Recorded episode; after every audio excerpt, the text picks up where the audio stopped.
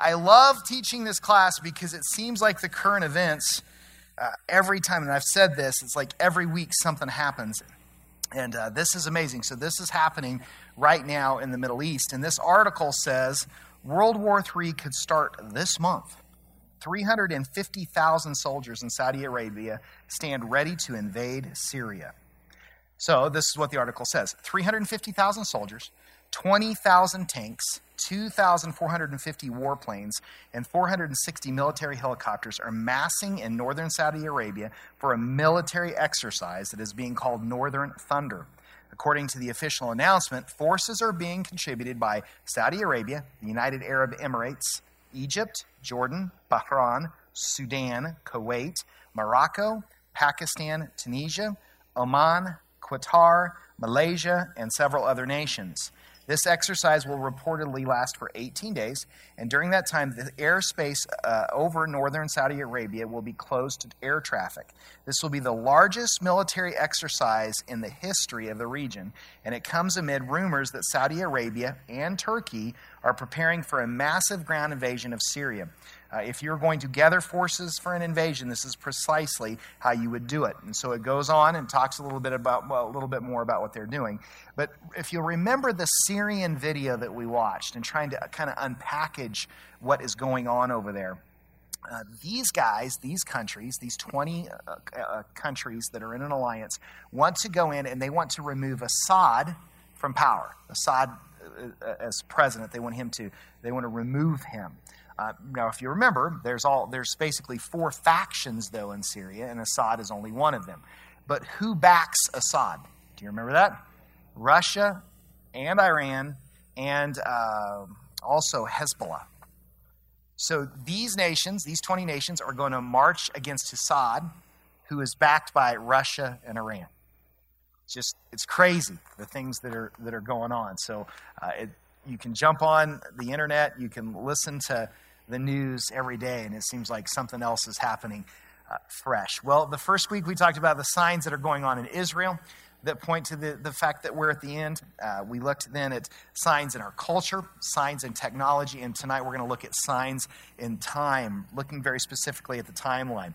And to say that we're in the end times or that uh, we're almost out of time is it's mind-boggling to me. And when I, I, studied this this time, and I started to really look at that whole generation thing as far as when Israel becomes a nation again. And we we said that you know that the end could come any any time in the next 12 years. And we made the statement, or I made the statement, that that means that most of the people in this room will not die. That to me is was just mind-boggling because I kind of thought to myself who are we that we would be chosen to be able to see this end? That we would be able to see this, all of this prophecy happen. I mean, of all the generations, right? We get to be a part of it. But from the beginning, we have to understand of creation, God allotted the amount of time that we would be on this earth. This is not arbitrary. It has nothing to do with what man has done. It was pre planned, predestined by the author of time himself. This is not because we are better or worse than any other generation. God has a master calendar and God has a master clock, and we just happen to be the people alive when the time runs out. Now, listen to what uh, Peter talks about in 2 Peter 3, verses 1 through 9, about the end times. He says, This is my second letter to you, dear friends. And in both of them, I've tried to stimulate your wholesome thinking and refresh your memory. I want you to remember and understand that the holy prophets said long ago, and what our Lord and Savior commanded through your apostles. First, I want to remind you that in the last days there will be scoffers who will laugh at the truth and do every evil thing they desire. This will be their argument. Jesus promised to come back, did he? Then where is he? Why, as far as back as anyone can remember, everything has remained exactly the same since the world was first uh, uh, uh, created. So that's what the scoffers will say. They deliberately forget that God made the heavens by the word of his command. And he brought the earth up from the water and surrounded it with water. Then he used the water to destroy the world with a mighty flood. And God has also commanded that the heavens and the earth will be consumed by fire on the day of judgment when ungodly people will perish. But you must not forget, dear friends, that a day is like a thousand years to the Lord, and a thousand years is like a day. The Lord isn't really being slow about his promise to return, as some people think. No, he is being patient for your sake. He does not want anyone to perish, so he is giving more time for everyone to repent. In this passage, uh, Peter is reminding the readers of what the pro- uh, prophets have said in the Old Testament he goes into the very specific prophecy that when the end comes, there will be mockers, scoffers, making light of the signs of the end times. They're going to say things like, oh, come on, they've been saying the end of the world is going to come every generation. You know, it's not that, I mean, I, every time things get bad, people think it's gloom and doom, but then everything turns around, and so, so they don't want to listen. Peter then says that they willfully reject the authority of the Word of God and the warnings concerning their judgment. They will willfully reject. I don't know about you, but I talk to people a lot that don't know the Lord, or maybe they know the Lord, but they're just running from Him right now. And it seems like they don't want to listen to reason. It seems like they don't want to really abide by what Scripture says. They don't want to fall under God's authority. They don't want to listen to His advice and His commands and, and, and follow Him. Instead, they just kind of want to do their own thing and they willfully reject God's word. And this was all prophesied. They have made the decision that they will not listen to the word of God, just like the days of Noah. Then Peter says, Remember this one thing that the Lord to the Lord one day is as a thousand years, and a thousand years is as a day. So regarding time, God sees uh, sees a thousand years and a one uh, one thousand years is a day, and a day is a thousand years. That's very clear in Scripture. If you guys remember back when you were a kid, I remember uh, uh, we would always uh, in class make these little codes that so we could write notes to each other in class and the teacher wouldn't know what they what, what, what we were saying because we would usually do like a number that would correspond with a letter in the alphabet and then we had to decode it. And so in this that's kind of what, what god is doing for us. He's giving us a code so that we can understand when the end will come. Psalms 94 says for a thousand years in your sight are like a day that he has judged gone by or like a watch in the night now understand the context of the scripture is the end times. What Peter is saying here is that is God is not waiting arbitrarily to come back. God has a plan, and a plan uh, of a thousand years is as a day, and as a day is a, a thousand years. God has a calendar, and He has been on that calendar since the beginning of time, and He is still on that calendar. This is not a new teaching. This has been taught by Hebrew scholars and rabbis for thousands of years. So, what is God's calendar? Isaiah 46 9 says, Remember for the former things, those of long ago. I am God, and there is no other. I am God, and there is none like me. I make known the end from the beginning, from ancient times, what is still to come. I make known the end from the beginning. I say, My purpose will stand, and I will do all that I please.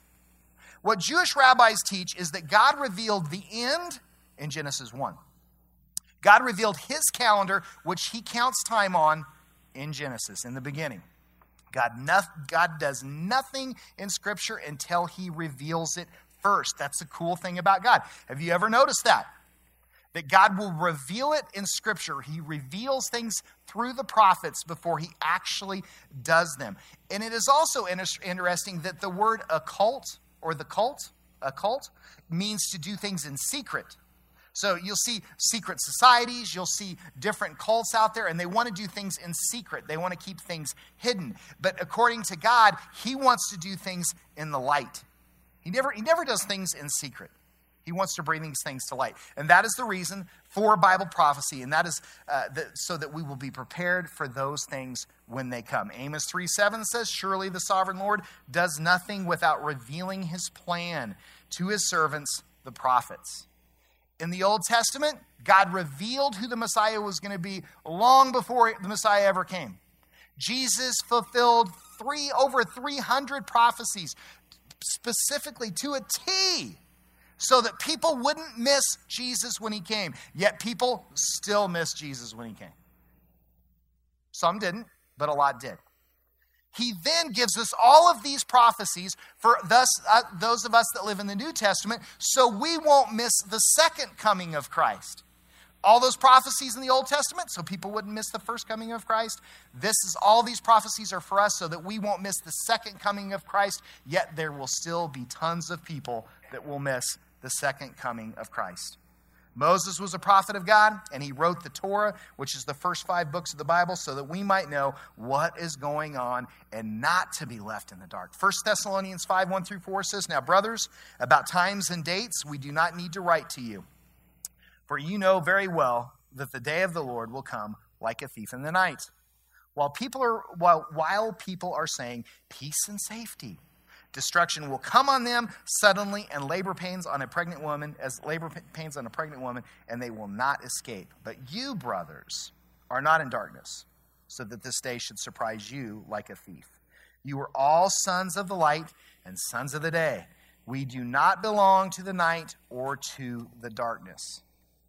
Now, did you know in Scripture that every time that the Bible says that Christ comes like a thief in the night, Scripture is talking specifically to unbelievers? Not believers. Jesus doesn't come as a thief in the night to us. He doesn't. According to Scripture, we should live. Uh, we shouldn't live in darkness, so that the day shouldn't overtake us like a thief. God, though, has given us this Bible prophecy so that we'll be, we will be prepared when He comes. The goal of this course is that when Jesus comes, we will be able to hold up our heads in preparation for the bridegroom. But let's uncover God's 7,000 year prophetic calendar, shall we? We determined earlier from Scripture that to God a day is a thousand years, and a thousand years is as a day. The calendar is set on a seven day week. We all would agree with that. God always counts time and has always counted time in sevens. There were seven days in creation. There are seven sabbatical years in Israel's calendar and still are today. Every seventh year, there were, uh, which basically means that every seventh year they were, they were to let their land rest so that it could, it could replenish itself for future crops. So they would rest the land every uh, after the seventh year. Then they had seven of uh, sevens of years and the year after that was Jubilee. So they had seven sevens of years, and then the year after that was Jubilee. In the book of Daniel, 490 prophetic years were declared to the nation of Israel, and the angel said 77s of years are declared for Israel until the very end comes. It's always sevens. Scholars for many years have taught that the seven days of creation corresponds to the 7,000 years of existence. God has always said there's going to be 6,000 years of human history followed by a thousand year millennium where Christ will reign on earth. This time frame is not arbitrary. In other words, it's not reflective on anything that we've done. It's set by God. At the very beginning, God started this clock, and we just happen to be the generation that's alive at the fulfillment of that clock. Let's look then at this form. Um, look at this from a few different areas to prove God's plan and the 7,000 year time clock. First, the seven days of creation and how they prophetically parallel each millennium of human history. Now, I want to go slow on this part so that you guys can really, really take notes and get this, but because it, is, it's just so cool. The first day of creation parallels the first thousand years of human history and the most important spiritual event that happened in the, those first thousand years. The second day of creation parallels the second thousand years of human history and the most important spiritual event that happened in the second thousand years of human history.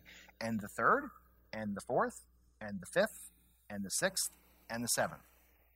Every day of creation is going to parallel every thousand years of the prophetic grid. So let's write this down. Day one of creation. On the first day of creation, the first day of the week, Light was separated from darkness. All you melancholies are so happy that I finally have slowed down so you can take notes.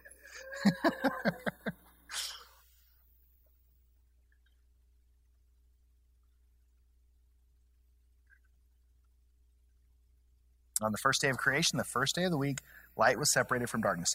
In the first millennium, Adam's sins separated him from God's light. Light and dark were separated spiritually. So on the first day of creation, God created separated the light and the darkness. What was the most significant event that happened in the first thousand years of human history? Adam and Eve sinned. The spiritual light and the dark were separated.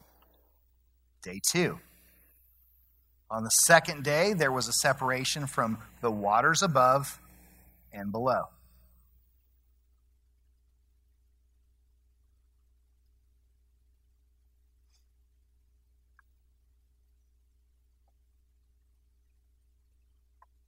What happened in the second millennium?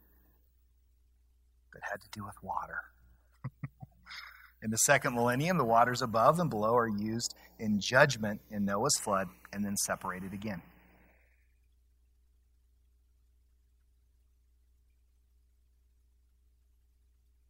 In other words, the second thousand years of human history, there was a spiritual parallel between the second day of creation. God brought the waters together, flooded the earth, and then separated them again, just like he did the second day of creation. Day three. On the third day, plants yielding seed were created and filled the world with life.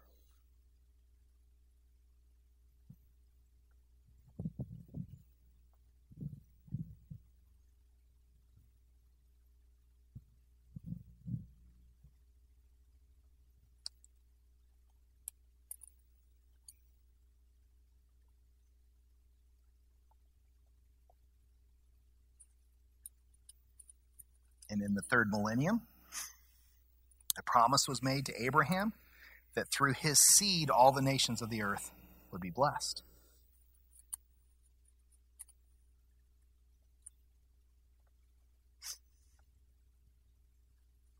That was the major, the most significant event in the third millennium. Number four, day four, on the fourth day, the lights in heaven were created.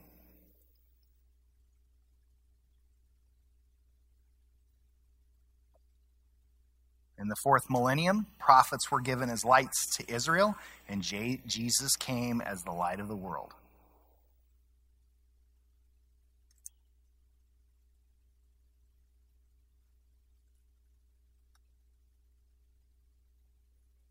Mm-hmm. In the fourth millennium, prophets were given as lights to Israel,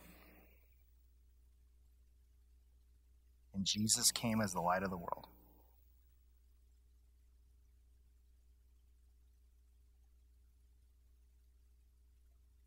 Day five. On the fifth day, living creatures were created.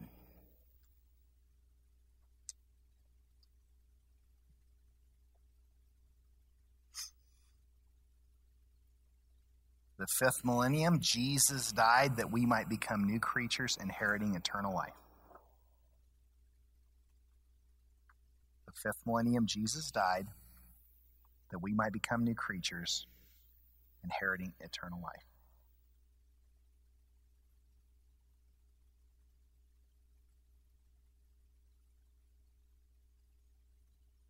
Day six. On the sixth day, which represents the millennium that we're living in right now, man was created and was told to fill the earth and subdue it.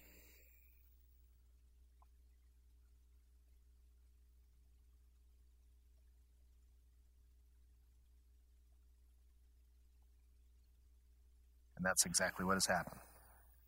This sixth millennium, the one we're living in, man has filled the earth and subdued it. What God commanded Adam and Eve to do in Genesis 1, we have done in this last thousand years. Day seven. On the seventh day, God what? Rested.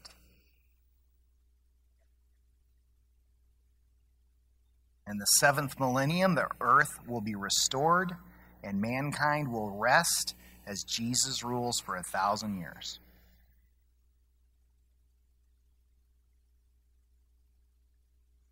In the seventh millennium, the earth will be restored and mankind will rest as Jesus rules for a thousand years.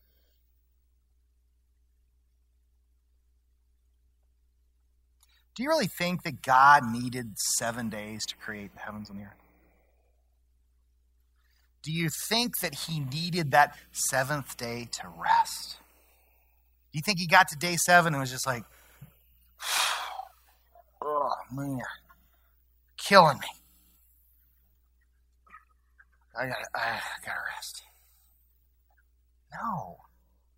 God could have created the earth like that. He didn't need a seventh day to rest. He did this for us. He did this as a sign for us. He did this symbolically for us so that we can see when the end is coming, so that we can see each century and what, that, what's, uh, what is going to happen in those centuries. Now, here's the proof, by the way, of the thousand year reign, that seventh century. And it's in Revelations 20, uh, verses 1 through 6. And I saw an angel coming down out of heaven having the key to the abyss and holding in his hand a great chain. He seized the dragon, that ancient serpent, who is the devil or Satan, and bound him for a thousand years.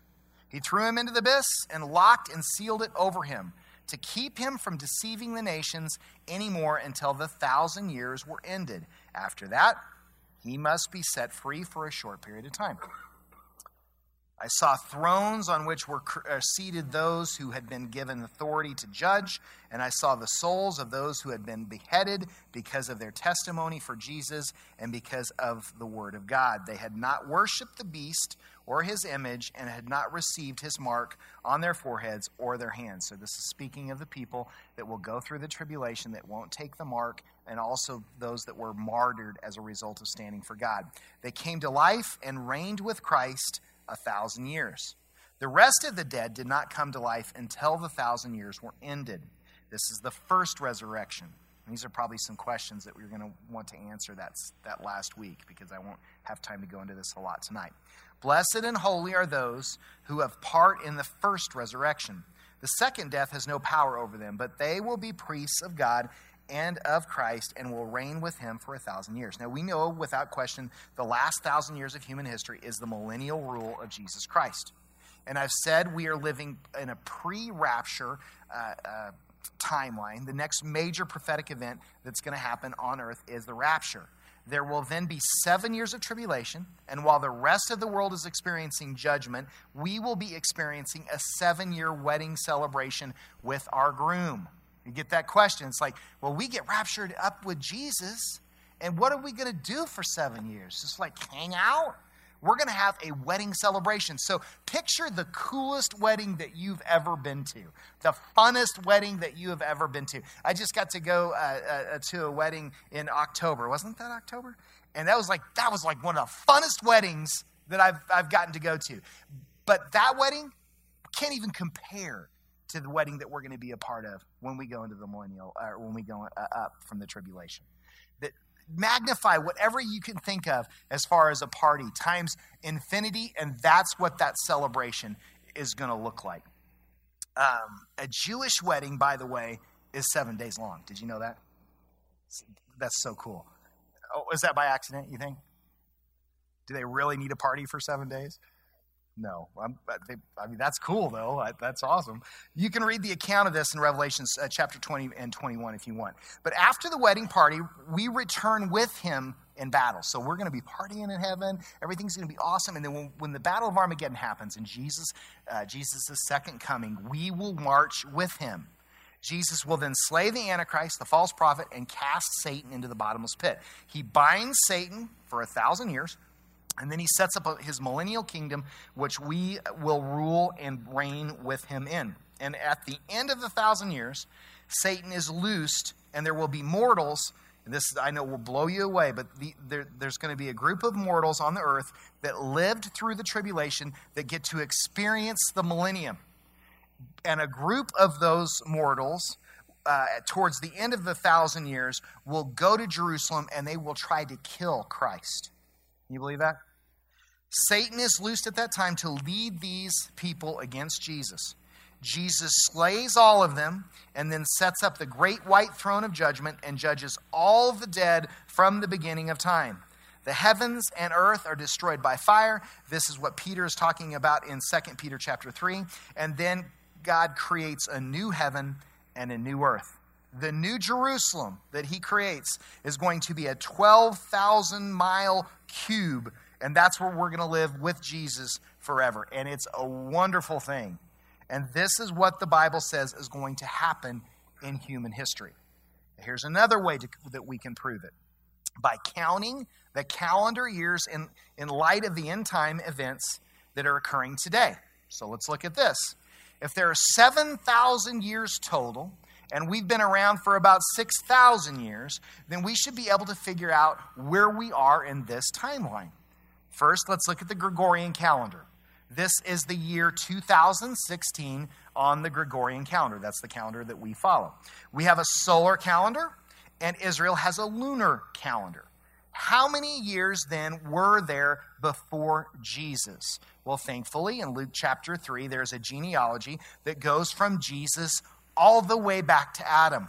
We know exactly how many generations were between Jesus and Adam. Bible scholars say there were 4,000 years in the Old Testament. So 4,000 years before Christ, 2,000 years after Christ equals 6,000. Good job. so we're supposed to be around the year 6,000 according to the Gregorian calendar. According to the Jewish civil calendar, the Jews have a civil calendar and then they have a religious calendar. This is the year 5775.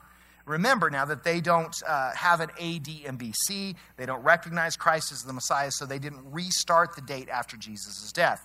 This would say then that we have 25 more years in their calendar before we reach the year 6000. The only thing about that, though, is that there's a lot of controversy about when that Jewish calendar began. We know historically that there were changes made to it, and a lot of Jews dispute whether 5775 is correct. Most say that it is not. In fact, there, in fact, there is a group uh, called the uh, TorahCalendar.com.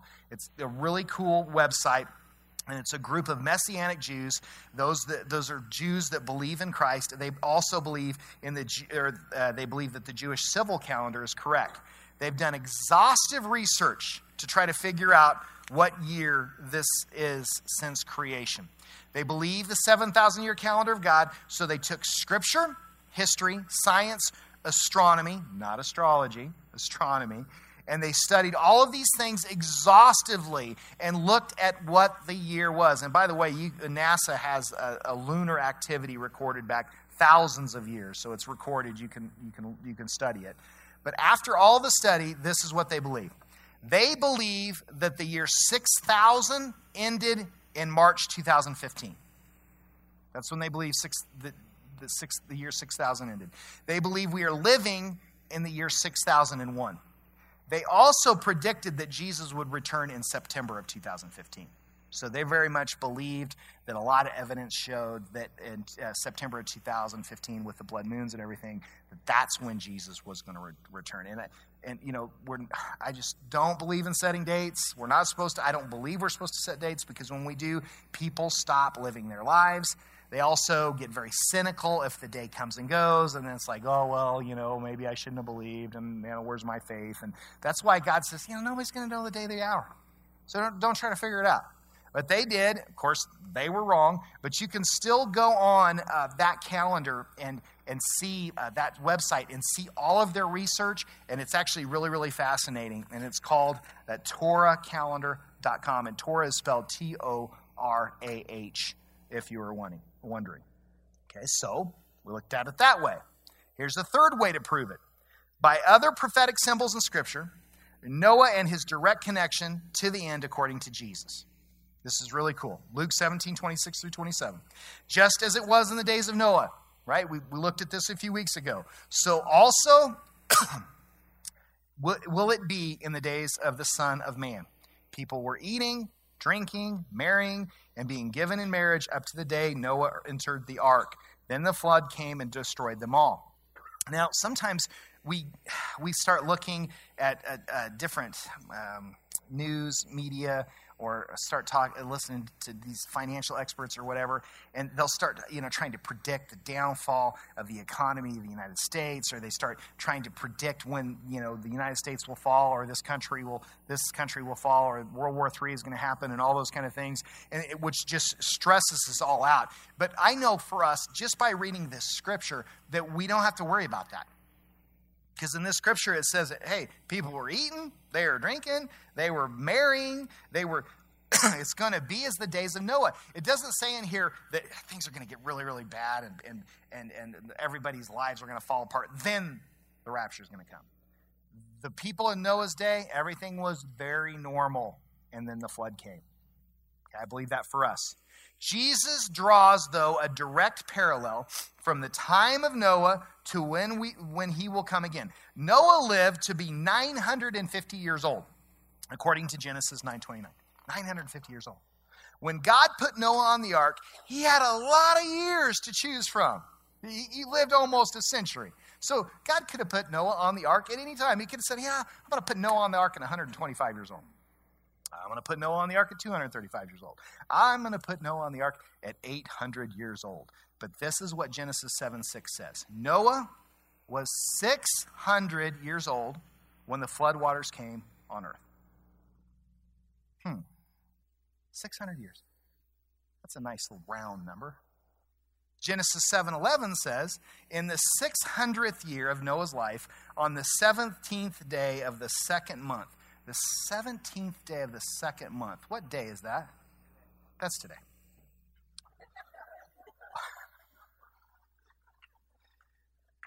Any things you want to button up before you go home tonight, you know? you might want to do that. You know, pull some money out of savings and just have a good time tonight, you know. No, I'm not predicting it's going to happen tonight. But on that day, all the springs of the great deep burst forth and the floodgates of heavens were open, and rain fell on the earth 40 days and for 40 nights. Okay, so that's when it happened. Jesus said it will be as the days of Noah. Out of the 950 years that God had to, had to put Noah and his family on the ark, he put them on the ark when he was 600 years old. And there will be 6,000 years of human history, followed by a thousand year millennial reign. And there are a lot of scholars who believe that this is symbolic of the fact that Jesus is returning in the year 6000 or around the year 6000. God does everything with a purpose. He does everything where he, where, where he will reveal what he's going to do first. Here's another parallel, and this is one of my favorites Jesus at the wedding of Cana in Galilee. Remember that Isaiah 46 says that God declares the end from the beginning. So, this is the first day of Jesus' ministry, the first recorded day. On this day, Mary tells him he's got to create some wine because they're at this party and they've run out. John 2, uh, verse 6 says, Six stone water pots were standing there. They were used for Jewish ceremonial purposes and held 20 to 30 gallons each. Jesus told the servants, Fill the jars with water. When the jars had been filled to the brim, he said, Dip some out and take it to the master of the ceremonies. So they followed his instructions. When the master of the ceremonies tasted the water that was now wine, not knowing where it had come from, though of course the servants knew, he called the bridegroom over. He says, Usually a host serves the best wine first. He said, Then, when everyone is full and doesn't care, he brings out the less expensive wines but you have kept the best until now. This, verse 11, miraculous sign, what the NIV says, the beginning of signs at Cana in Galilee, was Jesus' first display of his glory, and his disciples believed in him. So look at this. He's at a family wedding with his mother, and they run out of wine. Mary comes to Jesus and says, We've run out of wine. Jesus says, What do you want me to do? And rather than ask him, again, she just tells him. She then turned to the servants and said, Do what he tells you to do. Because you know what? She knew that J- Jesus could cook up some groceries, right? She knew. Jesus said, Fill up the water pots with water. He turns the water to wine. And it's not only wine, but it's good wine the, the head of the family drinks it and goes, Dang, that's, that's the good stuff. We know this because of his comment. The fact, the fact that they normally do the good wine first and then uh, bring out the bad wine last. But let, let's look at this a little closer. How many water pots did he use? Six. Now, Jesus could do miracles. He could have produced all that wine out of one water pot. He could have chosen to do 10, because that's a nice round number. But he uses six. So at the beginning of Jesus' ministry, what is he doing? What is he doing? He was at a wedding serving heaven's wine. What does Jesus do at the very end of his ministry when he raptures us to be with him? He's at a wedding serving heaven's wine. Matthew 26, 29 says, This is Jesus talking. Mark my words. I will not drink wine again until the day I drink it new with you in my Father's kingdom. Isn't that cool? This is symbolic that when 6,000 years have been filled, we will be at a wedding drinking heaven's wine with Jesus. Now, I'm sure for you Baptists, he'll have some sparkling cider.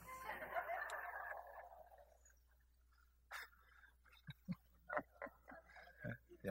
You know the difference between a Methodist and a Baptist, right? Methodists say hi to themselves, hi to each other in a liquor store. It'll take you a second. You'll get it. When we say we're living in the end times, we're not just saying that for dramatic flair. When you look at the time, it points to the end. And God sets the 6,000 years from the beginning with a thousand year millennium. The time is right here. The time is right now. Let's pray. God, we love you. And we thank you that you love us so much that you would give us signs, signs from the beginning. And we thank you, God, that uh, we get to be a part of this. We get to see your second coming. We get, we don't have to die. How cool is that? How cool is that that we get to be a part of this generation? So, Lord, we thank you for that. And we thank you that we can uh, study this. And Lord, we thank you for the move of the Spirit that's happening all over the world, where this teaching is being taught more now than it ever has been in, in the history of Christianity. Because you're trying to send out a message. And the message is, is that this season is now, and we need to be ready. And so, Lord, um, we want as many people like you, like your scripture says, to get to go to heaven as possible. And we really want to make sure that those that we love get to go. So I want us to again just take a second, Lord, to think of those that we love that don't know you or that are running from you. And let's just lift them up in prayer right now, guys. Just take a second to do that.